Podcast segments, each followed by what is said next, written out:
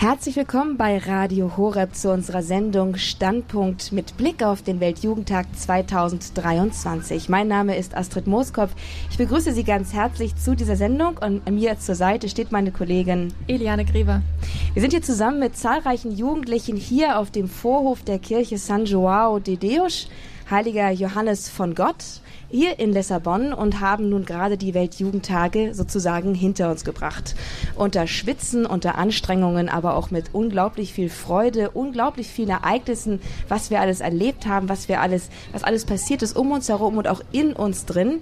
Und all das wollen wir heute Revue passieren lassen. Das alles lassen wir nochmal passieren, jetzt im Gespräch miteinander wollen wir auf die wichtigsten Punkte dieser vergangenen sechs Tage einmal, die der Kernweltjugendtag ausmacht, nämlich vom 1. bis zum 6. August.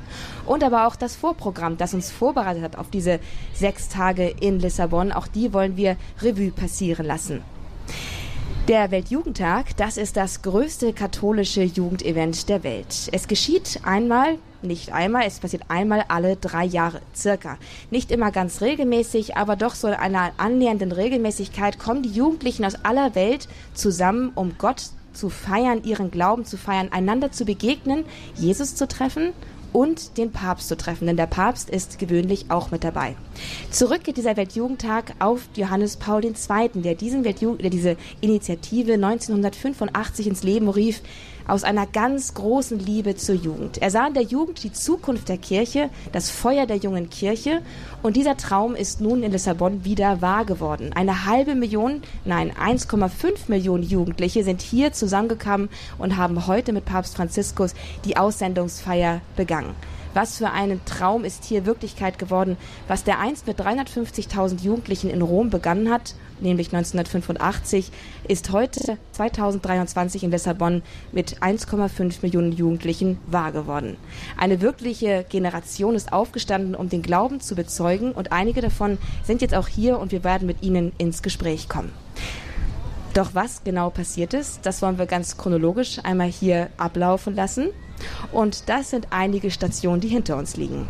Ja, wir sind ja jetzt gerade hier sozusagen am Höhepunkt des Weltjugendtags angekommen mit der Aussendungsmesse mit Papst Franziskus, die heute Morgen war. Aber bis dahin war das ein langer Weg für unsere Reisegruppe. Wir sind ja unterwegs mit der Jugend 2000 und der Jugend des Bistums Augsburg und wir sind schon vor zwei Wochen gestartet. Das erste Ziel war Sarauz. Sarauz, ein wunderschöner Ort an der Nordküste Spaniens. Wir hatten eine lange Busfahrt bis dahin, über Nacht. Also die erste Nacht haben wir gleich gemeinsam im Bus verbracht. Eine Erfahrung, die sicherlich alle jungen Menschen, die sich da auf den Weg gemacht haben, schon gleich zusammengeschweißt hat. Dann einige Tage in Sarauz am Meer. Und danach ging es dann weiter nach Porto zu den Tagen der Begegnung. Immer im Vorfeld des Weltjugendtages richten die Diözesen des Gastgeberlandes Tage aus, in denen die Jugendlichen Land, Leute und Kultur kennenlernen dürfen, in, zum Teil in Gastfamilien untergebracht sind.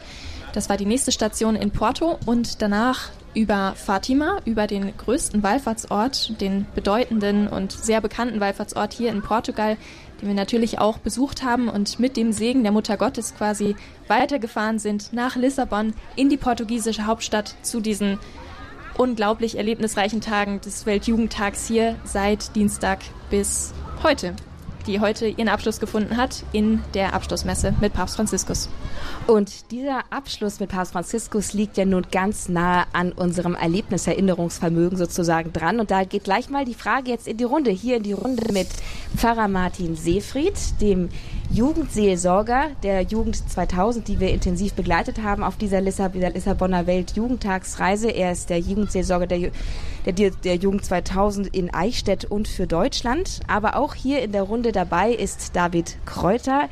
Er kommt aus Oberursel in Hessen, aus dem Bistum Limburg, ist hier jetzt beim ersten Mal beim Weltjugendtag dabei und wird von seinen Erlebnissen und seinen Erfahrungen uns erzählen. Und neben ihm sitzt jetzt Sophia, ebenfalls 18 Jahre alt, aus Baden-Württemberg Baden-Württemberg und sie kommt aus dem aus dem, aus dem Kreis Konstanz, aus dem größeren Kreis Konstanz, aus einem kleinen Ort, dessen Namen ich leider jetzt wieder vergessen habe.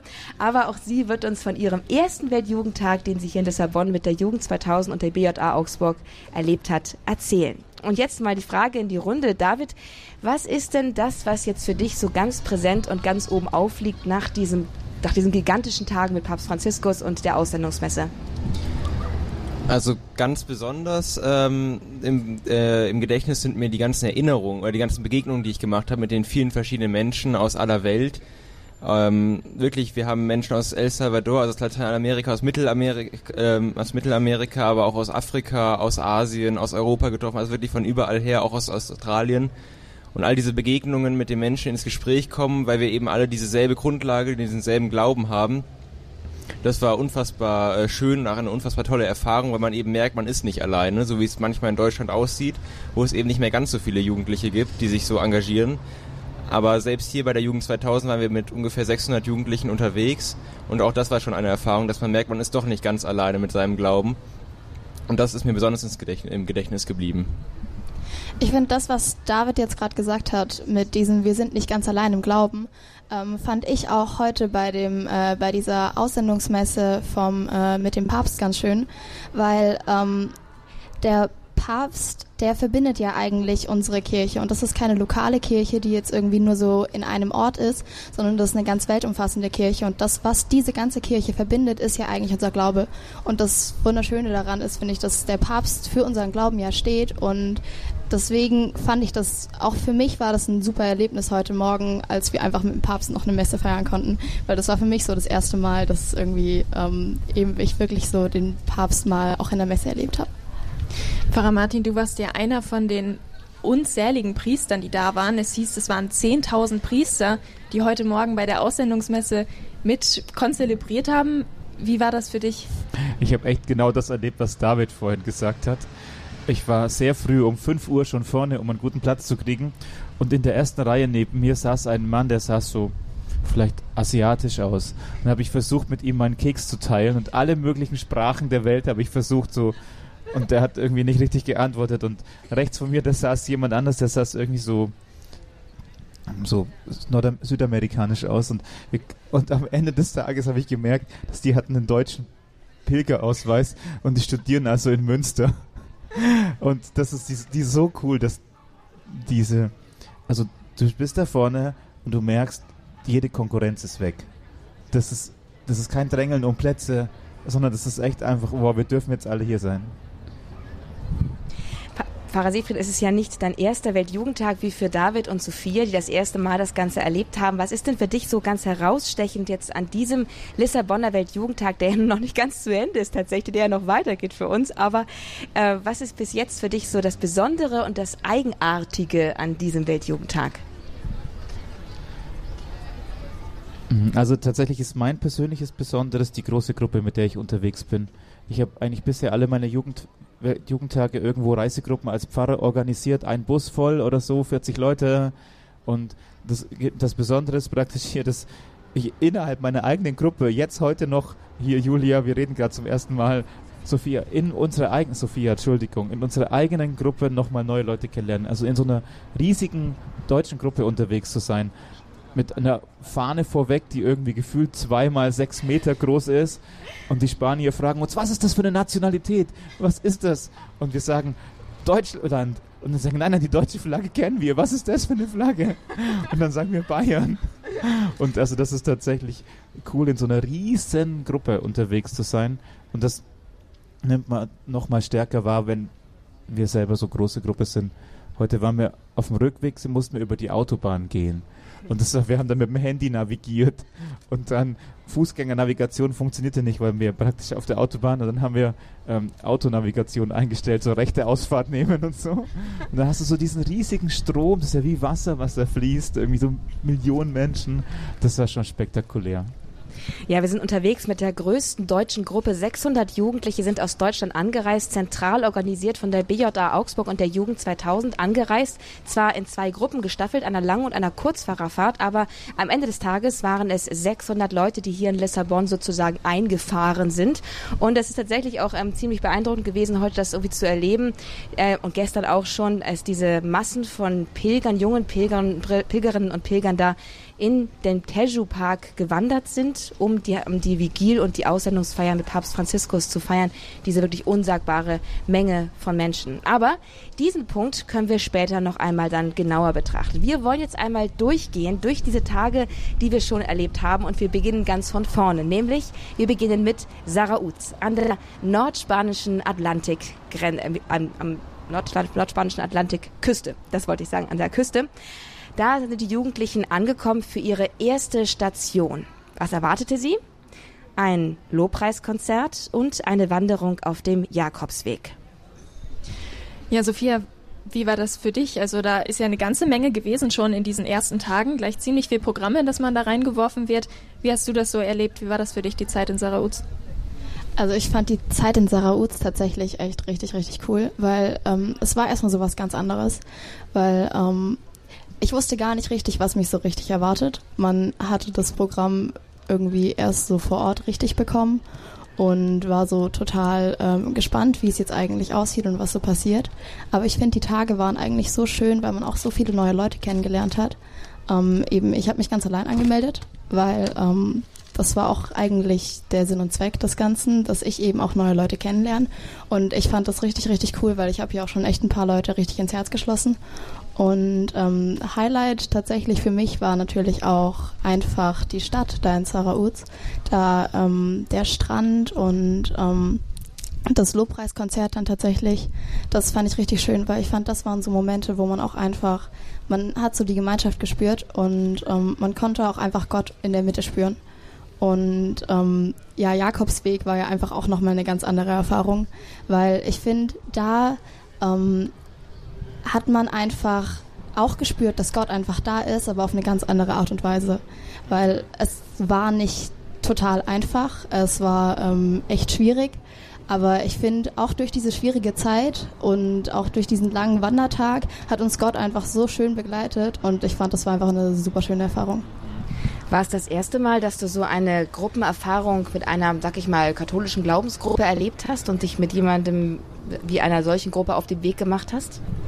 Ähm, also es war nicht das erste Mal, dass ich mit einer äh, katholischen Gruppe weggefahren bin. Ich bin auch in meiner Gemeinde schon auf vielen Freizeiten gewesen, aber das war halt dann, da war man maximal mit so 50 Leuten unterwegs. Also wie eben äh, Pfarrer Martin vorher angesprochen hatte, er war mit 40 Leuten auf dem Weltjugendtag und genauso war das bei uns. Also es war eher eine kleinere Dimension und ich fand jetzt mit 600 Leuten, beziehungsweise ich war ja bei der Langfahrt dabei, da waren es am Anfang ja erst um die 200, ähm, war das aber halt eine ganz andere Dimension. Und ich finde, da hat man aber halt einfach die Gemeinschaft auch ganz, ganz, ganz anders wahrnehmen können. Du hast gerade den Jakobsweg erwähnt. David, warst du auch auf dem Jakobsweg mit dabei? Ja, genau, ich bin da auch mitgelaufen. Das war eine ganz besondere Erfahrung, oder? Der Jakobsweg? Ja, das war in der Tat auch anders als geplant. Das war auch für die ähm, Teamer eine neue Erfahrung weil es nämlich ziemlich geregnet hat zwischendurch auf dem Jakobsweg und ähm, wir sind einen Weg gegangen, der teilweise auch über Felder führt und dementsprechend war der Weg ziemlich schlammig und ähm, um das Ganze nochmal zu verstärken, ging es auch immer hoch und runter. Das heißt, ähm, die meisten sind dann irgendwann auch nur noch gerutscht.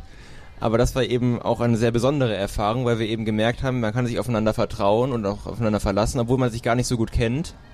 Aber allein ähm, dieses Gemeinschaftsgefühl, dass irgendwie jeder immer da ist, um zu helfen und man immer irgendwie eine helfende Hand dabei hat, wenn man eben eine braucht.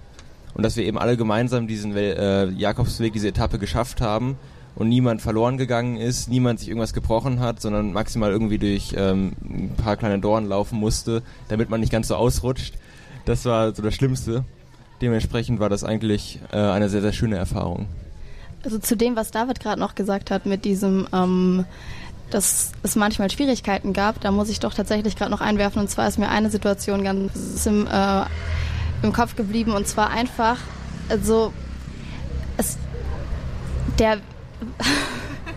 der Jakobsweg, der war ja relativ am Anfang noch. Also eben in Zarauz, wo wir eigentlich einander noch gar nicht so richtig gut kannten.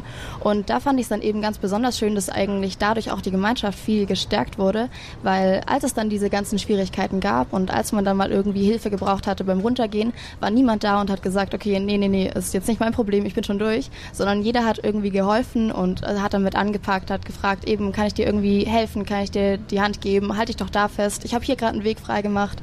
Ähm, ich fand, das war eben auch eine ganz schöne Erfahrung, die einen irgendwie auch in der Gruppe sehr gestärkt hat.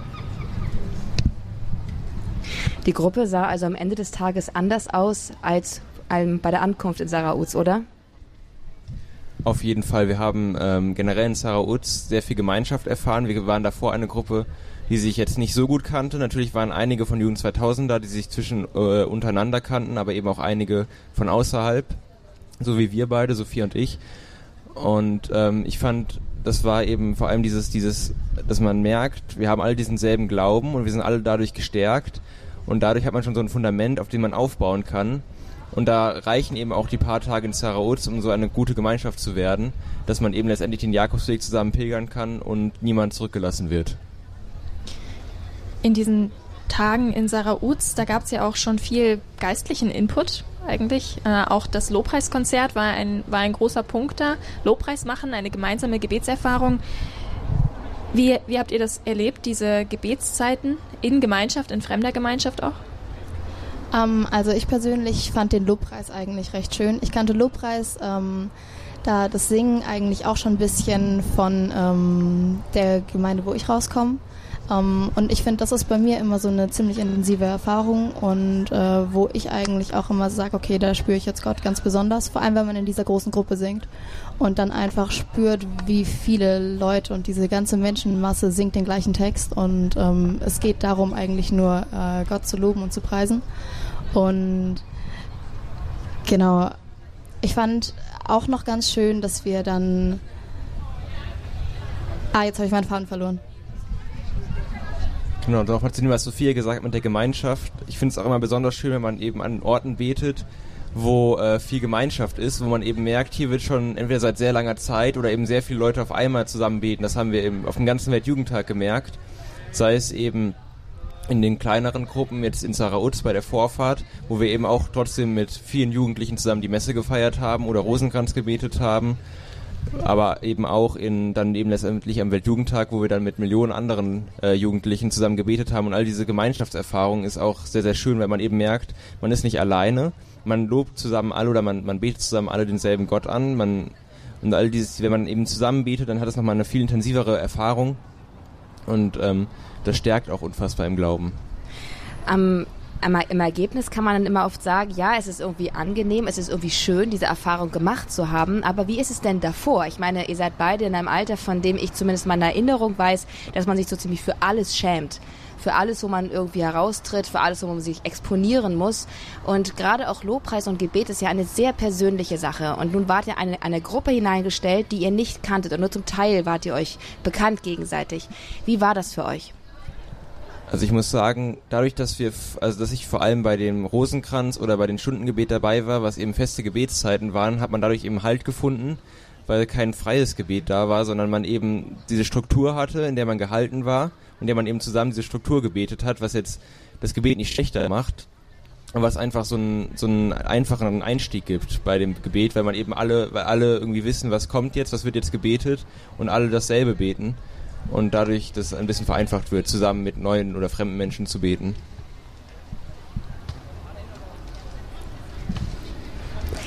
Radio Horeb und Radio Maria mit einem Standpunkt zum Weltjugendtag 2023. Radio Horeb und Radio Maria haben eine Jugendgruppe von insgesamt 600 Jugendlichen begleitet zu diesem größten katholischen Jugendevent der Welt. Papst Franziskus ist ebenfalls nach Lissabon gekommen, wo der Weltjugendtag seinen Gipfelpunkt erreicht hat und hat die Jugendlichen getroffen, sich an sie gewandt und sie auf dem Höhepunkt ihrer Erfahrungen am Weltjugendtag um die Tage um den Weltjugendtag herum hat er sie getroffen. Wir sind heute hier im Gespräch im Standpunkt zu diesem Weltjugendtag. Wir reden mit Jugendlichen über ihre Erfahrungen, die sie gemacht haben und wir sprechen mit einem Priester, der diese Jugendlichen auch begleitet hat. Es ist Pfarrer Martin Seefried aus dem Bistum Eichstätt. Er ist der Jugendseelsorger der Jugend 2000 in Eichstätt und in Deutschland. Und wir sind hier im Gespräch mit zwei Jugendlichen, die beide das erste Mal den Weltjugendtag mitmachen. Es ist einmal Sophia, 18 Jahre alt, und der David, auch er ist 18 Jahre alt. Beide, wie gesagt, machen das erste Mal so eine Fahrt mit. Pfarrer Martin, wie war das denn für Sie? Sie haben die Kurzfahrt mitgemacht und Sie und die Kurzfahrt hat so die Eigenart, sie hat das gleiche Programm wie die Langfahrt, nur in wesentlich kürzerer Zeit. Und was jetzt die beiden Jugendlichen da erzählt haben, der David und die Sophia, ähm, das nämlich, äh, was wie ihr Gemeinschaft gewachsen ist, das ist ja in einer Kurzfahrt eine etwas andere Sache. Was hast du da erlebt? Wie war das aus der Perspektive des Begleiters? Also diese ersten beiden Tage, also einmal in der ganzen Nacht im Bus verbringen, dann in Zarauz aussteigen und eigentlich noch als allererstes ins Meer springen, noch bevor man seinen Schlafsack auspackt und von dem salzigen Luft begrüßt werden und erfrischt werden. Dann am nächsten Tag Jakobsweg pilgern und am nächsten Morgen weiterfahren, das hatten wir identisch. Ähm, und während die Langfahrer dann noch eine Woche diese Gastfamilien hatten, sind wir halt von dort dann direkt weitergefahren. Und darum ist diese Anfangserfahrung, dieses schnell reinkommen in die Gemeinschaft, das haben wir als, vor allem als Bus erlebt. Also so in dieser Gruppe, wir waren ja mit insgesamt, die, Lang die Kurzfahrt waren ja nochmal sieben Busse. Und wir haben das vor allem innerhalb unserer Gruppe, wir waren zu 60 in unserem Bus, da haben wir das richtig erlebt, wie wir da zusammenwachsen und ähm, wie das auch jetzt am Schluss sogar noch gelingt, ähm, hier, dass die gemeinsam von dem Feld wieder runterkommen und sich wieder kennen. Wir hatten die Busse hatten so Namen, also dann, es gab Bus 1, Bus 2, Bus 3 bis 10 und dann hatten die immer den Heilige zugeordnet. Unserer war Don Bosco. Und wir hatten so einen Schlachtruf, dann habe ich gerufen Don und dann haben alle Kids hinterher geschrien Bosco. Das müssen wir eigentlich probieren, ob genug hier da sind auf dem Feld. Versuchen wir es doch einfach mal. Ach so. Papa Martin? Don! Woo! Es also, funktioniert. also, liebe Hörer von Radio Horeb, um uns herum sitzen hier auf der Wiese etwa gut 200 Jugendliche, die den Weg schon zurückgefunden haben, alle ein bisschen abgekämpft. Aber der Schlachtruf von dem Bus funktioniert tatsächlich. Also diese Gemeinschaft ist super schnell gewachsen. Sophia, David, wie, welche Busse waren, war denn eurer? Wer war euer Heiliger? Äh, wir waren im Bus L02, also Bus 2 der Langfahrt. Unsere äh, Heil oder wir hatten eine Selige, die selige Johanna. Habt ihr etwas auf dieser Busfahrt auch an geistlichen Impulsen zu eurem Busheiligen mitgenommen? Tatsächlich äh, nicht wirklich. Ja. Keine Zeit gehabt, ja. Das war ja wir waren es unglaublich, wie schnell die Zeit hier verrennt. Also unser Glück in Zarauz war, dass wir natürlich Sonnenschein hatten, gell? Also das war natürlich schon ähm, bisschen ungerecht. Ähm, also wir hatten also den gleichen Jakobsweg wie ihr, gleicher Strecke und für uns war es halt so, wir hatten die gleichen engen Stellen, nur waren die nicht mehr matschig. Ähm, und so dass man dann praktisch durch diese engen Stellen eigentlich immer zu zweit nur geht. Und ich hatte dann einfach einen Reiseteilnehmer aus unserem Bus, den ich, ich kannte den von früher, vom Sehen und wusste seinen Namen, aber nie richtig mit ihm geredet, obwohl der ähm, zur Jugend 2000 gehört. Und während dieses Jakobspilgerns waren wir halt einfach mal eine halbe Stunde zu zweit unterwegs. Und dann konnte ich ihn einfach sinnvoll kennenlernen. Und das war so ein schönes Gespräch und dann waren ja immer so Impulse. Also das, durch den Sonnenschein hatten wir ein bisschen mehr Zeit, die Impulse auch wahrzunehmen vom Jakobsweg. Dieses, also brannte uns nicht das Herz, als Jesus unterwegs mit uns redete. Und ich dachte nachher, wow, genau. Das ist mir genau passiert. Ich habe da mit dem Menschen geredet, habe ihn kennengelernt. Er hat mir erzählt, wie er, wie er seine Glaubenserfahrungen gemacht hat, wie er Jesus gespürt hat. Und es war wirklich ähm, eine schöne Gelegenheit, da immer so einzelne Menschen auch dann mal gescheit kennenzulernen. Was man so heraushört, wenn man euch so zuhört, ist, dass diese Zeit in Sarauz eine Zeit der Heranführung ans Gebet und an die Gemeinschaft war.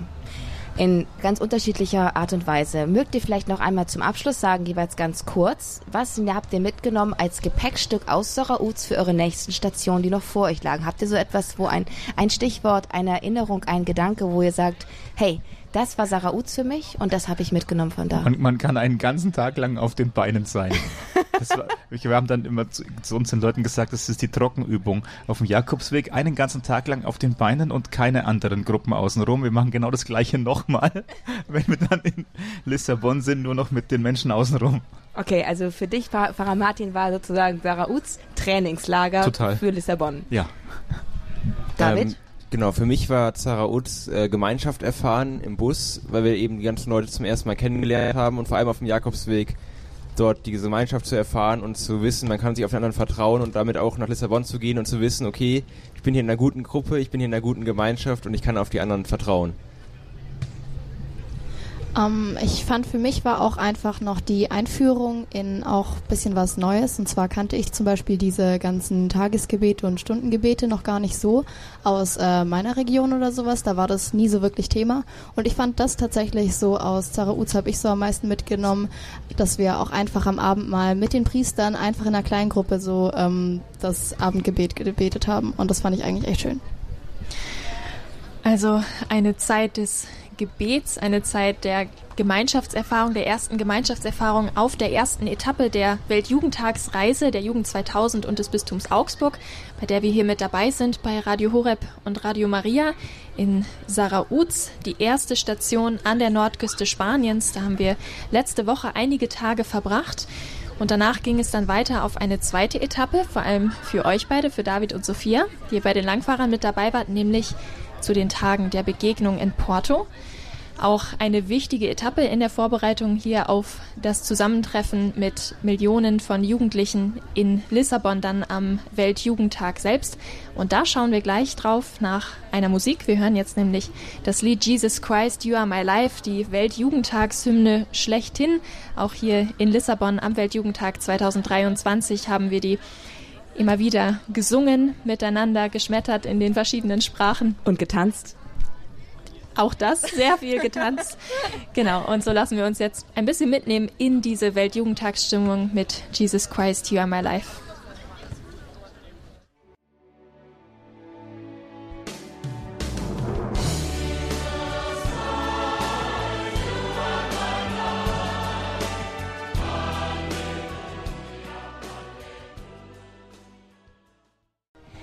Der Standpunkt am, Sa am, Sonntagabend bei Radio Horeb und Radio Maria zum Weltjugendtag live aus Lissabon. Dazu begrüße ich Sie ganz herzlich. Ich bin Astrid Moskow und an meiner Seite ist Eliane Grebe. Wir führen Sie heute Abend Revue durch die Weltjugendtage 2023, die jetzt gerade hinter uns liegen. Das sind einmal die Tage vom 1. bis zum 6. August, das heißt bis heute vom letzten Dienstag. Das sind die Tage in Lissabon gewesen. Jugendliche aus aller Welt sind in der Hauptstadt Portugals zusammengeströmt, haben den Glauben, Jesus, die Begegnung und den Papst gefeiert und sich stärken lassen, vor allen Dingen im Glauben, haben das Feuer der Jungkirche mit aufgenommen, mitgenommen und nehmen es jetzt auf den weiteren Weg mit. Aber dem voran gingen auch noch einige andere Tage, vorbereitende Tage, nämlich die das Vorprogramm sind für den Weltjugendtag. Auch diese Gruppe der Jugendlichen haben wir bei Radio Horeb und Radio Maria begleitet und haben sie daran teilhaben lassen. Und heute wollen wir in konzentrierter Form noch einmal erleben, was die Jugendlichen in den Tagen erlebt haben. Zuvor haben wir zurückgeblickt auf die erste Station, das war Sarauz, eine Zeit der Heranführung an Gemeinschaft und Gebet. 200 Jugendliche waren zusammen aufgebrochen von Deutschland aus, aus verschiedenen Diözesen im süddeutschen Raum, von der Jugend 2000 und der BJA Augsburg und sind in Sarauz das erste Mal zusammengekommen, haben zusammen gebetet, haben sich getroffen, haben sich kennengelernt, sind Freunde geworden und sind dann weitergezogen über den Jakobsweg nach Porto in Portugal. Hier sind mehrere Sachen passiert. Einmal ging es eine Stunde zurück, denn Portugal liegt eine Stunde vor der deutschen Zeitrechnung und die Zeit und das Zeitgefühl kamen den Jugendlichen erstmal gehörig durcheinander.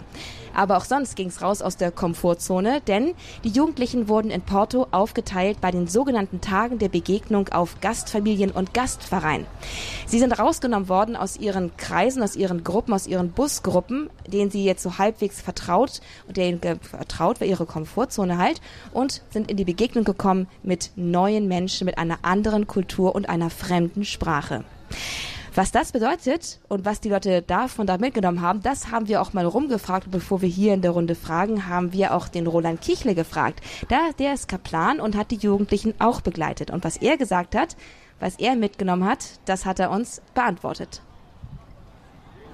Ich kann es euch in einem Wort beantworten, Gastfreundschaft. Es war so wunderbar, wie die uns aufgenommen haben, wie sie sich um uns gekümmert haben, wie sie uns alle Wünsche von den Augen abgelesen haben und dann äh, alles für uns gemacht haben. Ich erinnere mich gestern, da hieß es dann, wir können unsere Sachen waschen lassen, weil wir doch schon einige Zeit unterwegs sind und alle haben, haben volle Tüten abgegeben und einen Tag später hat die Frau alles wieder zurückgegeben. Äh, Riesenwaschberge, frischer Wäsche waren in der Turnhalle gelegen. Die Leute machen alles für uns und das ist wirklich sehr, sehr beeindruckend. Gastfreundschaft, das war das Stichwort, das Roland Kichle gesagt hat zu den Tagen der Begegnung in Porto. Und wir sind jetzt hier im Gespräch live mit zwei Jugendlichen und einem begleitenden Priester der Jugend 2000 und BJA Augsburg. Und auch Sie wollen wir fragen, was Sie mitgenommen haben. Neben mir sitzen Sophia De Corsi, 18 Jahre alt, erstes Mal auf dem Weltjugendtag aus Baden-Württemberg, aus dem Raum Konstanz und daneben David Kräuter aus Hessen, aus Oberursel, aus dem Bistum Limburg, 18 Jahre alt, 18 Jahre alt und ebenfalls das erste Mal auf dem Weltjugendtag. Ihr beiden, was habt ihr mitgenommen aus Porto? Was habt ihr da erlebt? Also ich fand jetzt gerade das, was Roland gesagt hat, das zum Thema Gastfreundschaft, ist tatsächlich jetzt auch gerade, als er es gesagt hat, mir direkt nicht mehr aus dem Kopf gegangen, weil ich fand das auch so unglaublich schön, einfach zu sehen. Ähm, die, meine Gasteltern haben nur Portugiesisch gesprochen und das heißt, es war eine ganz andere Sprache, eine ganz andere Kultur und aber trotzdem zu sehen, wie sie sich gefreut haben, dass wir jetzt da sind und wie sie sich gefreut haben, dass wir jetzt einfach diese Tage bei denen verbringen dürfen und ähm, auch die ganze Mühe, die sie sich gemacht haben, ich finde, das hat man denen richtig angesehen. Ähm, und das fand ich tatsächlich dann einfach am schönsten daran auch für mich als Erfahrung, das zu sehen. Und ähm, Ah, ja, jetzt schon wieder Faden verloren. Genau, wie Sophia auch gesagt hat, ähm, die Gastfreundschaft war ein zentrales Element der Tage der Begegnung. Da ging es ja eben auch um die Begegnung, die Begegnung eben mit den Portugiesen, die dort eben leben. Und besonders war auch bei meiner Gastfamilie, ich hatte das Glück, äh, meine, die Gasttochter, die konnte Englisch sprechen, relativ gut Englisch sprechen. Das heißt, wir konnten uns relativ gut ähm, miteinander kommunizieren. Außerdem ging über Italienisch auch noch einige wenige Sachen, das, das war relativ ähnlich zu Portugiesisch, kann ein paar wenige Brocken Italienisch, so dass zum Beispiel kann man so ein bisschen, so ganz grob eben sagen, was jetzt gewünscht ist oder was jetzt, äh, genau, was jetzt vielleicht zu tun ist. Das heißt, darüber konnte man sich relativ gut austauschen und das ging ganz gut. Aber auch unsere Gastfamilie war äh, sehr, sehr ähm, Aufnahme, also sie hatten es sehr, sehr gut aufgenommen, sehr, sehr nett aufgenommen. Die Schwester ist extra ins andere Zimmer umgezogen, damit wir ein Zimmer hatten mit Bett. Sie haben auch für uns eben die Wäsche gewaschen. Sie haben für uns viel gekocht. Sie wollten uns eben die gesamte portugiesische Küche zeigen. So, das hieß am, am vorletzten Abend, haben sie gemeint, ja, wir haben noch so und so viele Nachtische, die, sie, die ihr eigentlich alle probieren müsst, aber wir hatten nur noch einen Abend zum Abendessen, deswegen ähm, sucht euch den eins aus. Dann haben sie uns eine riesige Liste von Nachtischen vorgelegt und immer erklärt, was das genau ist und wie das schmeckt. Und dann durften wir uns eben verschiedene äh, Nachtische aussuchen. Letztendlich haben wir uns für süße Nudeln entschieden, weil uns die tatsächlich... Ähm, besonders waren. Das ist so eine portugiesische Spezialität. Ich glaube, besonders zu Weihnachten wird die gegessen. Und das werden im Grunde dünne Nudeln, also normale Nudeln werden gekocht wie normale Nudeln, aber eben anstatt Salz mit Zucker und äh, Zitrone. Und dann ähm, schmecken die tatsächlich, die schmecken eigenartig oder auch neu für unseren Geschmack, aber ich finde, die schmecken doch durchaus sehr lecker. Da habt ihr dann ja in den Gastfamilien schon ganz viel von der portugiesischen Kultur und auch von der portugiesischen Mentalität ein bisschen mit der Gastfreundschaft da erfahren dürfen die Pfarrei vor Ort, in der ihr, in der die Familien gelebt haben, die haben ja auch so ein Programm für euch organisiert. Was habt ihr da mitgenommen? Was habt ihr da lernen können, auch von, von Portugal, was euch da gezeigt wurde?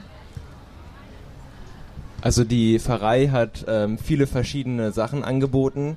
In, die hatten ähm, einen relativ neuen Jugendraum gehabt, direkt neben der Kirche im Keller, wo sie verschiedene Aktivitäten angeboten haben, wo wir zusammen gesungen haben, zusammen ähm, Gerüche erriechen durften, Geschmäcker aus Portugal erschmecken durften. Mit sehr viel Liebe alles vorbereitet, äh, für jeden Tag verschiedenes Programm, wo man eben auch für die Wartezeit auf dem Bus, wenn wir eben dann nach äh, eine andere Städte gefahren sind, zum Beispiel eben nach Porto rein, oder eben auch äh, für die Wartezeit, bis unsere Gastfamilien wiederkamen, haben sie immer ähm, verschiedenes Programm geboten, auch eben sehr liebevoll gestaltetes Programm, dass wir, dass uns nie langweilig wurde und währenddessen haben sie uns eben auch ganz spielerisch die Kultur von Portugal gezeigt. David hatte jetzt auch gerade irgendwie noch das Essen erwähnt und ich fand tatsächlich, was bei mir auch noch ganz im Kopf geblieben ist, war zum Beispiel einmal dieses Picknick, was wir auch mit den ganzen Gastfamilien hatten und aber auch diesen einen Abend, als wir mit den Gastfamilien auf diesem ähm, Festival oder ich glaube so ähnlich hieß das waren und ich fand da auch besonders schön, also einmal hat man da auch nochmal die portugiesische Küche ganz anders an, äh, kennengelernt. Und ich finde, man muss einmal dazu sagen, die Portugiesen, die essen ja extrem viel. Also so wie ich das gerade ähm, so rausge mitgekriegt hatte dann. Also es hieß dann, man hatte den Teller leer gegessen, war eigentlich schon fertig und dann wird einem direkt schon wieder das nächste drauf gemacht. Dann dachte man, man hätte es geschafft. Auf einmal kam so ein halber Berg Eis auf einen zu und also ich sag, wir wurden da wirklich schon fast gemästet. Ähm, aber es war total lecker. Also ich fand, das war was anderes, aber trotzdem total lecker. Das, was äh, David auch vorher gesagt hatte mit diesen äh, süßen Nudeln. Bei uns gab es das tatsächlich auch, nur so mehr puddinghaft. Also ich finde, es sah gar nicht so appetitlich aus, aber es hat total lecker geschmeckt. Und ich fand, das war dann wirklich was, ähm, einfach was ganz anderes, was man so erfahren konnte. Und bei mir war es tatsächlich auch so, dass meine Gasteltern tatsächlich auch recht alt waren und da nochmal, um auf das Thema Gastfreundschaft zurückzukommen, fand ich dann tatsächlich auch sehr erstaunlich, dass dann auch Davids Gasteltern zum Beispiel äh, mich auch noch relativ gut aufgenommen haben. Zum Beispiel hatte ich dann bei den Picknicks ähm, auch dann noch die Möglichkeit, einfach bei denen dazu zu sitzen und bei denen noch mitzuessen und das fand ich extrem schön, wo ich dann einfach gemerkt habe, okay, also die sind ja super lieb. Ich fand also und die Tochter, wo David auch gerade vorher noch gemeint hatte, ähm, Vanessa war ihr Name, die war so nett und ich finde, mit der hat man sich so gut verstanden. Das war ähm, so supi. Wir haben uns sogar tatsächlich gestern nochmal mit der ähm, verabredet und noch einmal getroffen, ähm, als wir da auf dem Platz waren zum Übernachten. Was, wie war das mit dem Thema Glauben in euren Gastfamilien? Also ihr habt da Tage auch der Begegnung und der Kultur gehabt. Das kam jetzt gut durch, dass ihr einfach da viel euch auch ja, mit der portugiesischen Kultur einfach auch von Alltagswegen auch beschäftigt habt irgendwie. Aber hat das Thema Glauben auch eine Rolle gespielt?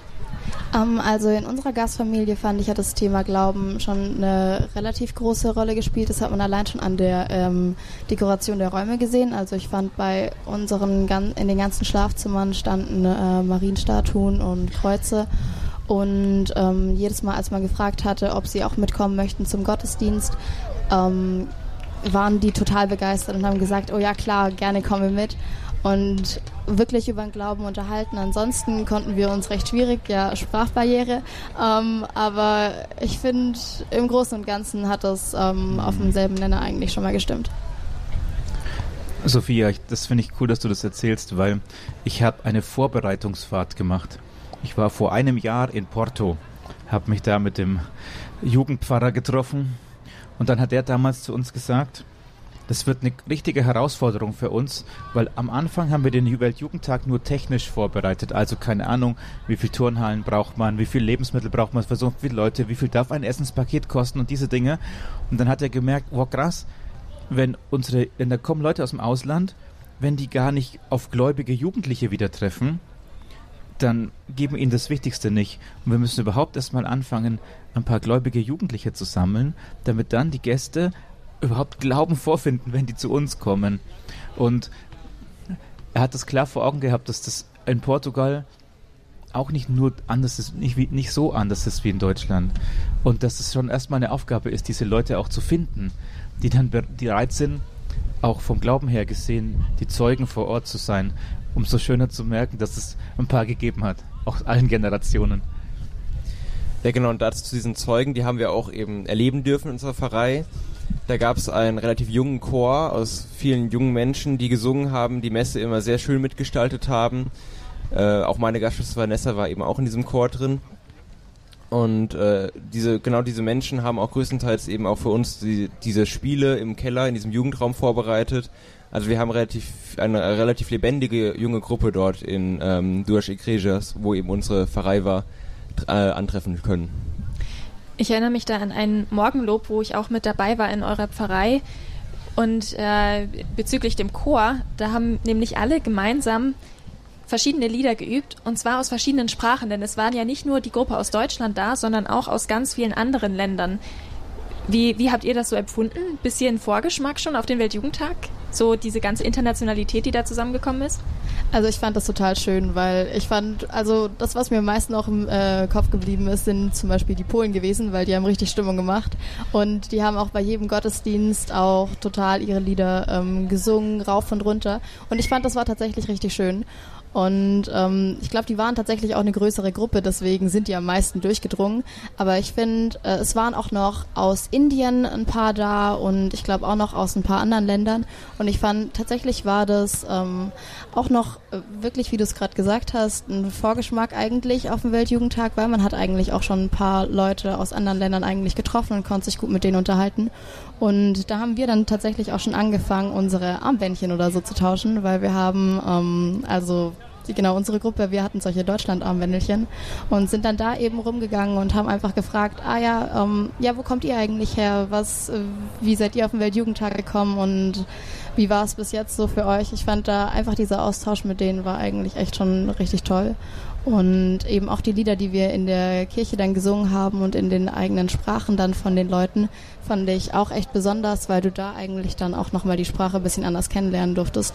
Du hast zwar wenig vom Text verstanden, fand ich, aber es war was, mal was anderes. Ja, ich fand auch die Tage in Porto oder in der Zürse Porto waren im Grunde wie so ein Weltjugendtag Light, weil man eben das, was wir hier in Lissabon erleben durften, erlebt hat, aber eben auf kleinerem Raum und dadurch aber auch ein bisschen persönlicher, man mit den Menschen, mit denen man in einer Pfarrei war, eben jeden Tag irgendwie zusammen die Messe gefeiert hat, jeden Tag Morgenlob gehabt hat. Das heißt, man hat die Menschen besser gekannt und dadurch war es ein persönlicherer Weltjugendtag, dafür aber eben auch ein kleinerer dann habt ihr auch ganz neue Arten von Spiritualität kennengelernt. Also die deutsche Kirche ist ja, hat ja auch ihre so ganz eigene Art, nicht wahr? Also der süddeutsche Raum ist immer anders als der norddeutsche Raum, aber die Deutschen für sich haben insgesamt auch eine eigene Art. Wie ist denn das, wenn man so unterwegs ist mit einer Gruppe von deutschen Jugendlichen und dann auf Gruppen von anders National anderen Nationalitäten zu treffen, auf Jugendlichen, die ihren Glauben auch anders ausdrücken? Wie ging euch das damit? Es war zum einen sehr spannend zu sehen, wie das jetzt eben in anderen Ländern praktiziert wird, wie in anderen Ländern der Glaube gelebt wird. In Polen zum Beispiel eben viel mehr mit dieser Musik, mit dieser auch eher moderneren Musik, ähm, mit viel mehr Inbrunst, finde ich, wie das gesungen wurde. Ähm, also in Deutschland wird auch wieder mit Inbrunst gesungen, aber es war irgendwie nochmal so ein anderer Inbrunst. Es war so ein anderer Flair, den die Polen drüber getragen haben, den wir eben auch erleben durften dort. Und eben all dies andere zu erkennen und zu merken, okay, die deutsche Kirche ist nicht die Hauptkirche von der katholischen Kirche, sondern die deutsche Kirche ist eben nur ein Teil der katholischen Kirche, was vielleicht auch gar nicht mal so unwichtig ist. Das ähm, war schon sehr interessant zu erkennen. Ähm, ich fand aber auch, wie die Musik da ähm, rübergebracht wurde. Also ähm, ich finde, bei uns ist es oft so, dass einfach nur mit Klavierbegleitung gesungen wird. Und ich fand, da hat man es einfach nochmal ganz anders erlebt, dass einfach, es wurde mit Klavier, mit Gitarre, dann hat auch vor allem noch eine Geige richtig eine schöne Überstimme, Oberstimme gemacht. Und ähm, gesungen wurde zweistimmig mit Mädchenchor, dann auf einmal die Jungs noch eingestiegen. Und ähm, also ich finde, das war was ganz Eigenes. Ähm, und aber ich fand auch ähm, die Trommeln, weil es wurde viel getrommelt, finde ich, und mit Caron und einfach auch nochmal ein ganz anderer Rhythmus reingebracht, wie ich das irgendwie nicht gar, gar nicht so richtig kannte. Also ich fand, das war einfach auch nochmal was ganz anderes. Also Gastfreundschaft, Internationalität, Begegnung, das so die großen Themen, die über diesen Tagen der Begegnung in der Diözese Porto hier in Portugal standen.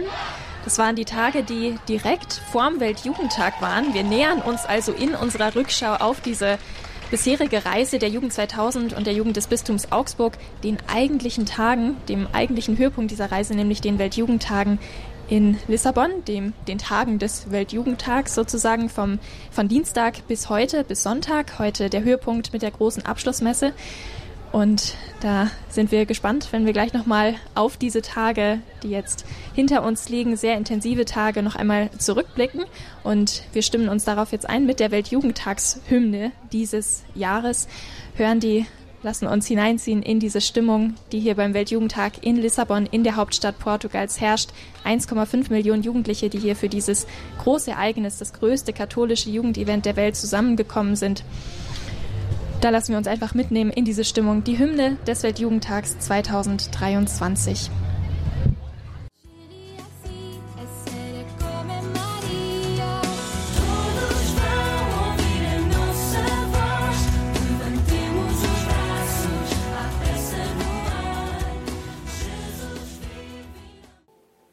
Von Deutschland aus haben sich Jugendliche selbst auf den Weg gemacht nach Lissabon in Portugals Hauptstadt, um den Weltjugendtag 2023 gemeinsam zu feiern. Es ist der 37. Weltjugendtag, den die Weltkirche sieht, begründet und in der Welt schon erträumt, sozusagen auch in dieser Größe, wie er jetzt Wirklichkeit geworden ist, mit 1,5 Millionen Jugendlichen von Papst Johannes Paul II. 1985. Angefangen hat alles mit 350.000 Jugendlichen in Rom. Heute, an diesem Tag, haben sich 1,5 Millionen Jugendliche in Lissabon im Tejo Park zur Abschlussmesse mit Papst Franziskus getroffen, den Glauben gefeiert in einem gigantischen Ausmaß. Wir sind heute im Gespräch und lassen die Tage des Weltjugendtags Revue passieren. In allen Stationen, die die deutschen Jugendlichen von Deutschland aus bis nach Lissabon gegangen sind. Die erste Station, das war Sarauz in Nordspanien an der Atlantikküste. Tage der, des Gebetes und des Kennenlernens untereinander. Also Heranführung an Gemeinschaft und Gebet. Dann folgten Tage der Begegnung, wo es um die Kultur Portugals ging. Die Jugendlichen treten heraus aus der Komfortzone, begegnen den Jugendlichen international Weltjugendtag Leid und machen sich dann auf den Weg nach Lissabon über Fatima, über den Marienerscheinungsort, dort wo Maria drei Hirtenkindern erschienen ist, wo wir einen Tag Zwischenstopp eingelegt haben, ihre Fürbitte erbeten haben und sie von dort aus mitgenommen haben, beziehungsweise uns von dort aus von ihr führen haben lassen nach Lissabon, wo die Jugendlichen dann zusammengetroffen sind, um sich in einigen Tagen noch einmal ganz intensiv auf die Begegnung mit Papst Franziskus vorzubereiten und um sich aussenden zu lassen von ihm in die Welt zurück mit dem Feuer des Glaubens und einer jungen Kirche im Herzen. Auf diese Tage nun blicken wir hier zurück. Wir sind in Lissabon angekommen, gemeinsam. Wir sitzen auch hier gerade in Lissabon auf dem Kirchenplatz der Gemeinde San João de Deus, der heilige Johannes von Gott. Hier in der Nähe ist die Unterkunft der Jungs, der Jugend 2000 und der BJA Augsburg, aber es ist so unerträglich heiß hier in Lissabon. 40 Grad ist es heute geworden, dass sich die Jugendlichen heute auf den Platz geflüchtet haben, weil es drin einfach nicht aus auszuhalten war. Und ebenso wie Sie jetzt hier draußen kampiert haben, den Tag über, haben auch wir hier draußen unser Lager aufgeschlagen mit Radio Horeb, unserem mobilen Studio und sind im Gespräch mit zwei Jugendlichen aus der Gruppe von der Jugend 2000 und der BJA Augsburg und mit Pfarrer Martin Seefried, der die Jugendgruppe auf der Kurzfahrt begleitet hat aus Deutschland. Pfarrer Martin Seefried ist der Jugendseelsorger der Jugend 2000 in Eichstätt und Deutschland und die beiden Jugendlichen, das sind David Kräuter und Sophia Jetzt habe ich den Nachnamen vergessen. De Corsi. Die Corsi, wie peinlich. Also, beide 18 Jahre alt, beide das erste Mal unterwegs. Mit ihnen sind wir schon eine Weile im Gespräch. Es ist unglaublich interessant und spannend zu hören, was sie zu berichten haben. Auch wir, die wir als Radio Horeb-Team die, die Gruppe intensiv begleitet haben, haben einige Sachen gar nicht gewusst, weil wir, weil es so, weil die Gruppe so groß ist. 200 Jugendliche sind insgesamt gestartet, sind mittlerweile auf 600 Jugendliche angewachsen. Das sind so viele Menschen, dass es ganz schwer ist, da überhaupt bei den ganzen Ereignissen, die passieren, einen Überblick zu bewahren. Und da erfahren wir teilweise jetzt neue Sachen neue, neue Perspektiven, was unglaublich spannend ist und diesen Weltjugendtag noch kostbarer und noch ereignisreicher macht. Hier in Lissabon, da wollen wir uns doch mal jetzt an Pfarrer Martin Seefried wenden. Pfarrer Martin, was nimmst du hier mit aus diesen Tagen der Vorbereitung auf den Weltjugendtag hin? Es sind ja drei Tage der Katechese, das ist immer so ganz üblich, dass drei Katechesenvormittage veranstaltet werden für die einzelnen Sprachen, wo dann Bischöfe Katechesen halten. Das war ja auch ein bisschen anders strukturiert in diesem Jahr. Was hast du erlebt und was hast du wahrgenommen bei den Jugendlichen? Also das erste Erlebnis war ja gleich der Dienstagabend des, der Willkommenszeremonie für den Papst. Da waren wir in einem Stadtpark und wir hatten gar keinen guten Platz. Wir waren relativ. Ähm, na, Schmarrn, stimmt gar nicht, gell? Das erste war gar nicht die Willkommens. da gab es diesen Anfangsgottesdienst. Ja. Das war eigentlich alles in diesem einen Park da, diesem einen Stadtpark. Genau, Eduard der siebte Park. Da gab es die Willkommensmesse am Dienstag, die Begrüßung für den Papst am, am Donnerstag. Do ach, das war Donnerstag. Und, und am, am, Freitag dann der Kreuzweg, alles in diesem einen Park. Genau. Was ich aber erzählen wollte, ist eben diese Geschichte, dass eigentlich das Zusammentreffen mit dem Papst hat das Ding nochmal verändert. Von dem, okay, wir machen eine tolle religiöse Veranstaltung, wir machen irgendwie schöne Lieder und wir sind eine gute Gruppe. Und wir standen irgendwo hier um Kreisverkehr, weit unten, am unteren Ende von dem Park. Und auf einmal springen halt die Leute auf und du merkst, aha, jetzt kommt gleich der Papst. Und dann siehst du mehr oder weniger nur einen kleinen weißen Fleck, der auf einem weißen Auto sitzt. Und der huscht so zwischen den Köpfen vorbei. Und alle sprangen auf und sagen, oh, ich habe den Papst gesehen. Und bei uns war, neben mir saß ein ein junges Ehepaar, die auf unserer Reise dabei sind. Die hatten letztes Jahr geheiratet und waren also beim Papst schon bei Audienz, haben ihm die Hand gegeben. Und dann sagte sie, warum berührt mich das eigentlich so, dass jetzt da dieser weiße Punkt vorbeifährt? Ich habe ihn schon viel näher gesehen. Und dann kamen wir drauf, dass in dem Moment, wo der Papst da ist, erlebt man eine Gemeinschaft unter den Jugendlichen. Du merkst, wow, die Spanier da vor uns, die gehören auch zu mir. Und die Portugiesen da drüben, die gehören auch zu mir. Und die Leute aus Hongkong da drüben, die gehören auch zu mir. Und in dem Moment, einfach nur dadurch, dass er da ist, spürt man sich als Kirche. Und ich glaube, das war die, für mich der große Anfang dieser Tage hier in Lissabon selber. Ich kann sagen, die, diese Tage hier in Lissabon, diese Woche, die verschwimmt zeitlich so ein bisschen. Es ist unglaublich lang, weil so unglaublich viel passiert. Es sind eben diese drei Tage der Katechese, wo man noch in der, in der eigenen Sprache sozusagen mit, mit Jugendlichen der eigenen Sprachgruppe zusammen ist, gemeinsam Katechese hält und sich auch geistlich vorbereitet auf dieses Treffen dann mit dem Papst am Donnerstag.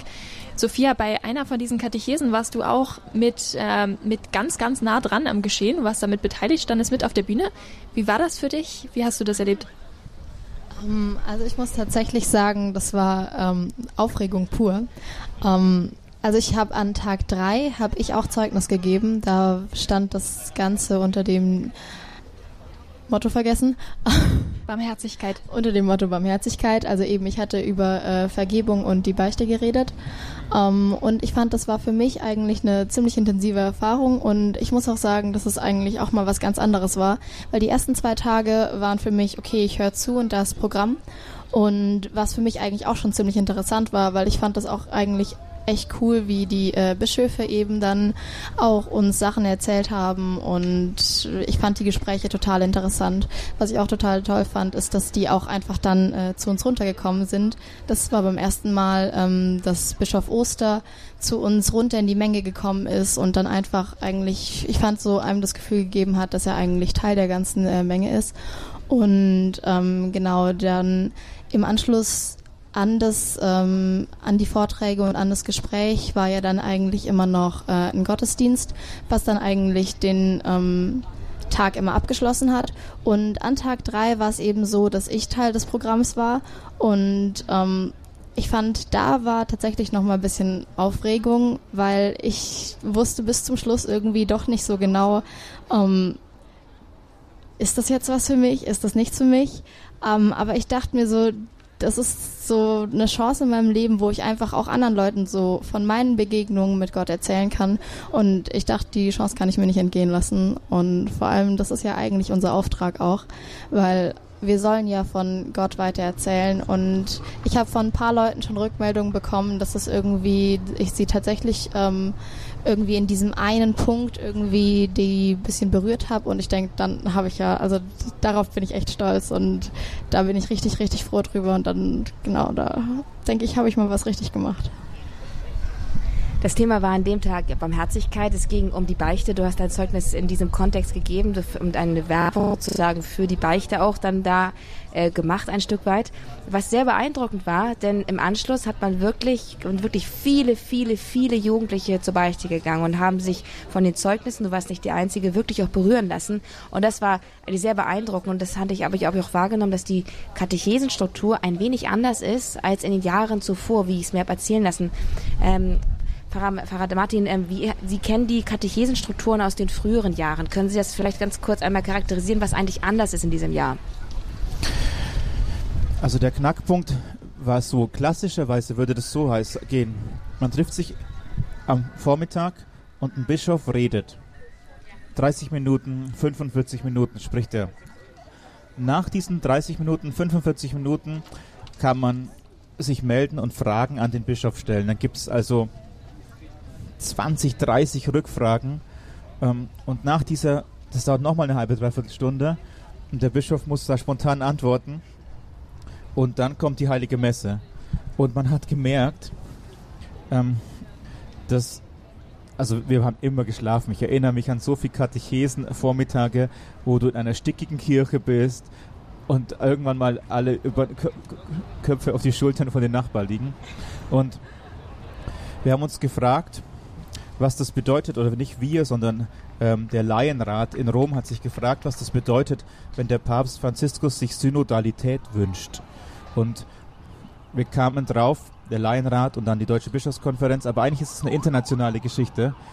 Das, das heißt ja nicht demokratische Synodalität, heißt ja nicht demokratische Abstimmung, sondern das heißt ja, wir glauben wirklich, dass wenn wir aufeinander hören, dass wir dann Gottes Stimme hören. Also das heißt Synodalität, das kommt vom heiligen Ignatius und unser Papst ist ein Isoit.